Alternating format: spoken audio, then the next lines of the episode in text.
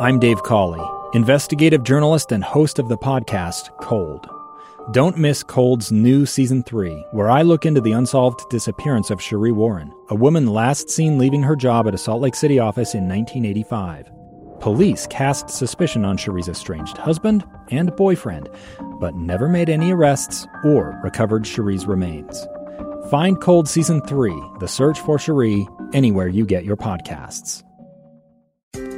This is Dr. Tamara Sheffield from Intermountain Health with Your Life, Your Health.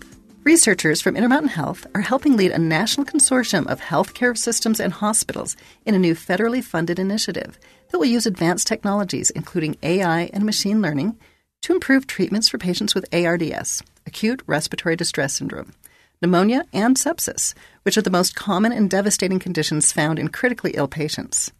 A major goal of this national consortium is to use phenotyping to understand the different subtypes of ARDS, pneumonia, and sepsis, and develop treatments targeting specific dysfunctional pathways.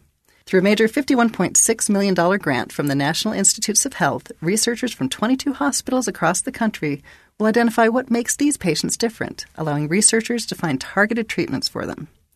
The consortium will start enrolling patients by the end of this year and hopes to enroll 5,000 patients in the next six years. Intermountain Health is leading one of six groups of healthcare systems that plan to bring together many of the nation's experts in phenotyping critical care illnesses. Intermountain researchers earned this position after a competitive vetting process by the NIH. Researchers will study patients by collecting information on them through blood and genetic tests and track patients' progress and outcomes. Then, using analytics, AI, and machine learning, they will identify patient types and actionable targets within each type that would then be suitable for further clinical trials. I'm Dr. Tamara Sheffield with Intermountain Health on KSL News Radio.